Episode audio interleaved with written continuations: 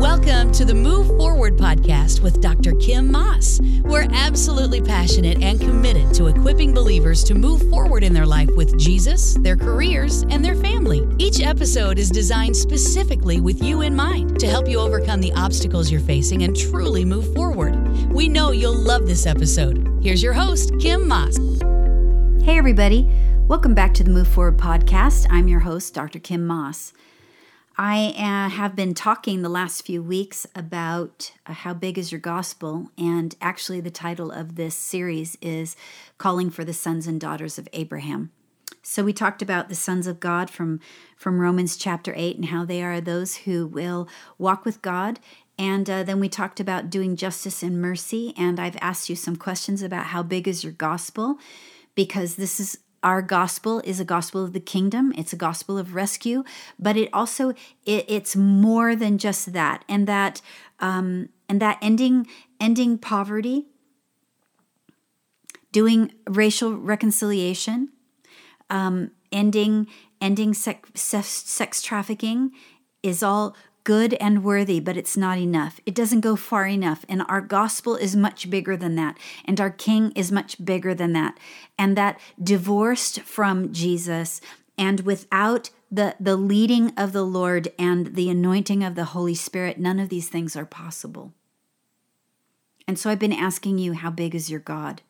And how big is your gospel? And I want to remind you from last week Jesus did not come to end poverty and racial injustice and sex trafficking. He came to do that and so much more. He came to bring heaven to earth. He came to bring the rule and the reign of God and his righteousness and his justice on the earth. And he, he came to do good and make good and and he came to bring healing and deliverance and restoration and reconciliation and redemption and salvation and wholeness and those things only come from the Lord. He came to bring God's program of new creation. He came to make all things new, all things whole, all things complete and original in their purpose and identity as it was in the beginning when God created. You see, when a society becomes infected by the kingdom and rides widespread revival, then the culture begins to shift and embrace divine virtue, biblical truth and morality. Poverty, sickness, crime, lawlessness, racism, they're all displaced and removed. They are healed and we are redeemed and reconciled because in the kingdom, our God reigns. And so I want to talk to you about doing justice from the book of foundations. That would be the book of Genesis. And I want you to know, as I said from the beginning, I, I don't have all the solutions. I, I only have a piece. I only I only have what I feel like the Holy Spirit has been speaking to me about and and it's my little piece and it's not the end all be all and I don't pretend that it should be. And I and I am no expert on on racial relationships nor am I an expert on rescuing from sex trafficking. I I am an expert in nothing. I am not even an expert you guys in my own life. But I love Jesus. And I love his word. And I am one of his sheep that hears his voice just like you. And I think we all have a piece to bring as the church and as the body. And we all need to begin to bring our pieces, but they need to be bathed in the voice of the Lord, bathed in the truth of Scripture. They need to be thought through in light of what God says, in light of theology, who God is, how He is with His people, and what we really know about God. And I know that even that is is tricky and and even that can bring argument, but now is not the time to argue. Now is the time to think and worship God. To walk by his spirit and to be a kingdom people. And so Genesis, I want to talk about see Genesis is the book of foundations. It's it's a beginning place always. Genesis is the book that Moses wrote in what's called the Pentateuch, which is the first 5 books books of the Bible. Moses is writing to the people of God who have been who have been delivered in the greatest act of deliverance when God showed himself and revealed himself as God who heals, the God who delivers, the God who sees. This God, this great God God who created the heavens and the earth, who is Lord over everything, who is the one who makes covenant with people, who, who created man in his own image. This God is bringing this people out of their bondage into promised land, into freedom, so that they can become the people of God. They are not just journeying out through the wilderness, they are coming into the promises, and they needed to know more fully who they are, their identity. They needed to remember who they are, and they needed to remember who God was. The scholar Victor Hamilton says this what was happening to them was not simply a liberation from a particularly bad period of enslavement. Rather, God was working in their lives, and they were now becoming a major part of His program to redeem the world to Himself.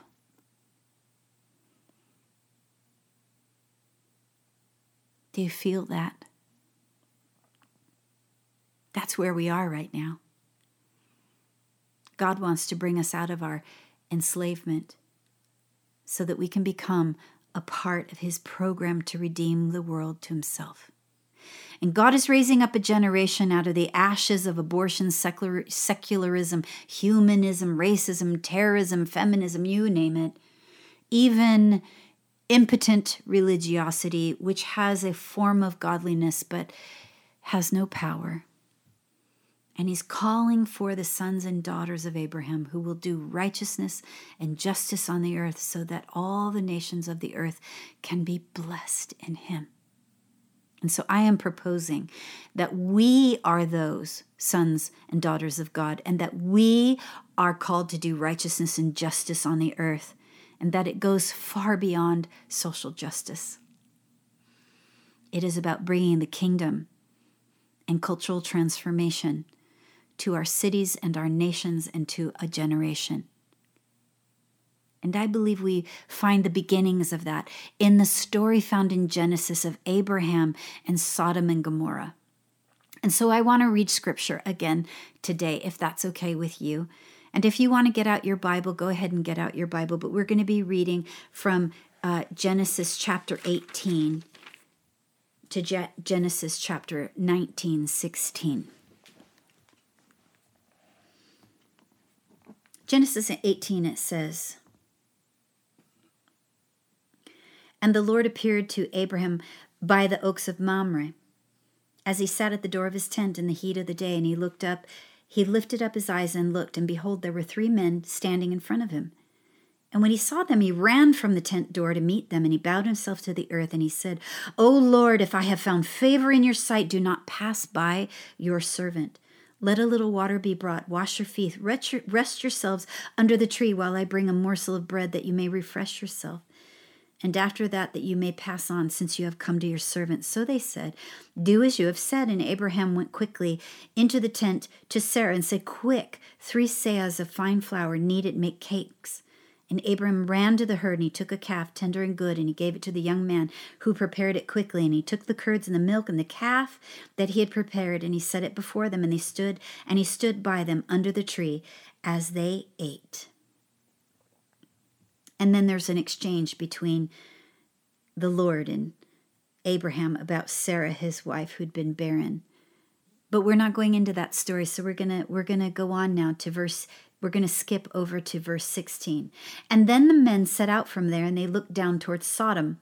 And Abram went with him with them to set them on their way. And the Lord said, Shall I hide from Abraham what I am about to do? Seeing that Abraham shall surely become a great and mighty nation, and all the nations of the earth shall be blessed in him. For I have chosen him that he may command his children and his household after him to keep the way of the Lord by doing righteousness and justice, so that the Lord may bring to Abraham what he has promised him. And then the Lord said, Because the outcry against Sodom and Gomorrah is great, and their sin is very grave, I will go down to see whether they have done altogether according to the outcry that has come up before me. And if not, I will not. So the men turned from there and went to Sodom, and Abraham stood still before the Lord. Then Abraham drew near and he said, Will you indeed sweep away the righteous with the wicked? Suppose there are fifty righteous in the city. Will you then sweep away the place and not spare it for the fifty righteous who are in it?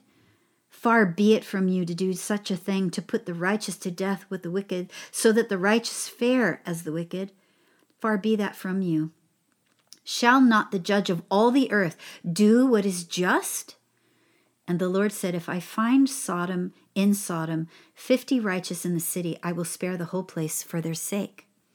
And then Abraham answered and he said, Behold, I have undertaken to speak to the Lord, I who am but dust and ashes. But suppose five of the fifty righteous are lacking, will you destroy the whole city for the lack of five?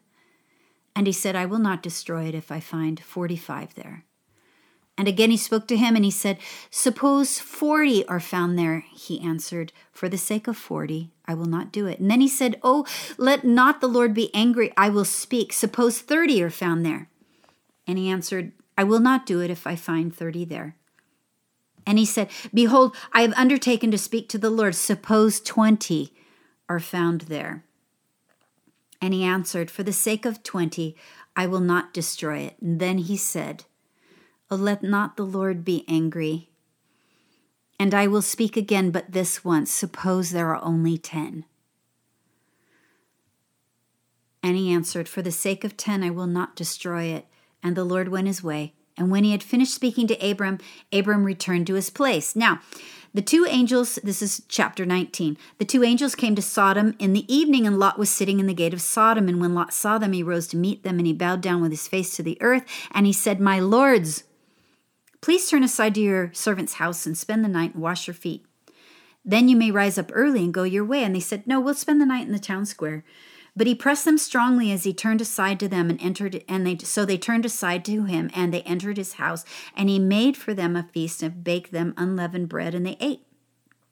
But before they lay down, the tent, the men of the city, the men of Sodom, young and old, all of them to the last man, surrounded the house. And they called to Lot, and they said, Who, where are those men that came to you tonight? Bring them out to us that we may know them. Know them, that is that same term as sex. So Lot went out to the men at the entrance. He shut the door after them, and he said, I beg you, my brothers, do not act so wickedly. Behold, I have two daughters who've not known any men. Let me bring them out to you and do to them as you please. Only do nothing to these men, for they have come under the shelter of my roof. And they, the men said, Stand back. This fellow came to sojourn among us, and he thinks he's become our judge. And now we'll deal worse with you than with them. And they pressed hard against the man Lot, and they drew near to break the door. But the men who'd come to visit Lot reached out their hands, and they brought Lot into the house with them, and they shut the door, and they struck with blindness the men who were at the entrance of the house, both small and great, so they were themselves out groping for the door.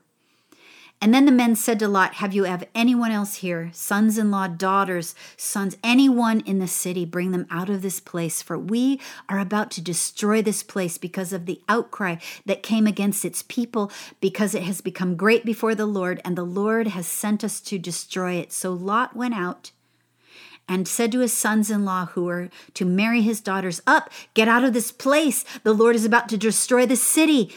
But he seemed to his sons in law to be joking. And as morning dawned, and the angel urged Lot, saying, Up, take your wife and your two daughters who are here, lest you be swept away in the punishment of the city. And but he lingered, so that the men seized him and his wife and his two daughters by the hand, and the Lord, being merciful to him, brought him outside and set him out in the city, outside the city. And as they brought them out, one said, Escape now for your life, and do not look back or stop anywhere in the valley. Escape to the hills, lest you be swept away. Some of you already know this story. This is the story of the destruction of Sodom and Gomorrah. But I, I think this story is really important for us today in a sort of a different way than we usually see it. See, it's the first time that God has expanded and actually expounded more on the call of Abraham to include the generations after him, his sons and his daughters. And he has said they are to do righteousness and justice. The sons and the daughters of Abraham are to do righteousness and justice. And you say, well, Pastor Kim, what does that have to do with me? Well, I'll tell you, see, you are the sons and the daughters of Abraham. And who are the sons and the daughters of Abraham? The sons and the daughters of Abraham recognize the presence of God. Abraham, he recognized the presence of God. In the Genesis verses 18, 19, it says, For I have chosen him, says the Lord. And then it's right after that, it says, The Lord appeared to Abraham by the oaks of Mamre. See, we know it was the Lord who appeared because, because in the scripture it says, I have chosen him. I, and that word in the Hebrew is the Lord. The Lord has chosen him. So the Lord who chose Abraham is showing up to Abraham. And it, then it also says in the narrative that the Lord appeared to Abraham by the oaks of Mamre. How is it that Abraham understood this was the presence of God? Well, I, I'll tell you. It's because Abraham had a lifestyle that allowed him to become familiar with the presence of God. In Genesis 12, verses 1, it says that he heard the Lord's voice and, and he left everything obeying God's voice. When the Lord said, Get up and leave your family and go to a place that I I will tell you along the way. Didn't even tell him where he was going yet. And it's and he heard God's voice and he left everything in obedience to God's voice. And then later on in that same chapter, in verses 7 of chapter 12, and then in chapter 13, verses 4 and 14, God appears to Abraham again. He speaks to Abraham again. And in that moment, Abraham hears the voice and he builds an altar to the Lord and he worships him there. So he started with obeying the voice of God and then he builds an altar, altar which means he's worshiping the Lord. And then in chapter 14, verse 20, it says he gave tithes to this character named Melchizedek. Melchizedek is, is, is, is a king and a priest. Zedek is a, a, a priesthood. So a king and a priest, uh, the, the, uh, the man who came out of nowhere after who Jesus is likened to in the book of Hebrews. And he he's won a war and he's got all this all these spoils. And and and he's he, he Melchizedek shows up this priest and he worships the Lord with tithes and offerings to the priest of the Lord. He worships God with his possessions not just with his words and then in, in chapter 15, verse 6, see, God gives Abraham a vision and a prophetic word about, about him. And he believes God. He says, Look at all the stars of the sky. And, and then he cuts covenant with him and all these things. And, and it says that he believes God and God accounted it to him as righteousness. It was by faith that Abraham was saved, and by faith that we are saved. And then in, in verse 17 and verse 1, God appears to Abraham again, and he tells Abraham, circumcise all the males. Circumcise yourself and your son and your family and your servants because it's going to be the sign that you are my people, that you are holy, and that I have cut away your pride, and that you are a people set apart unto God. Later on in the Spirit, Paul says that we'll be circumcised of heart, but they were circumcised in their flesh. And when God says this to Abraham, Abraham again obeys. And so he has a lifestyle of familiarity with the presence of God, obeying his voice, worshiping God, doing what God asks of him. And so when the three men come to God, when the three men come and visit him, and in verse 3 of this chapter 18, it says these men showed up at his tent. He greets them singularly. In the Hebrew, it's the singular. He greets them as the Lord. He greets them, my Lord. He says, my Lord. He understands he's being visited by God. And it's his familiarity with the presence that allowed him to recognize the day of his visitation, whatever form it took. See, he didn't miss the moment.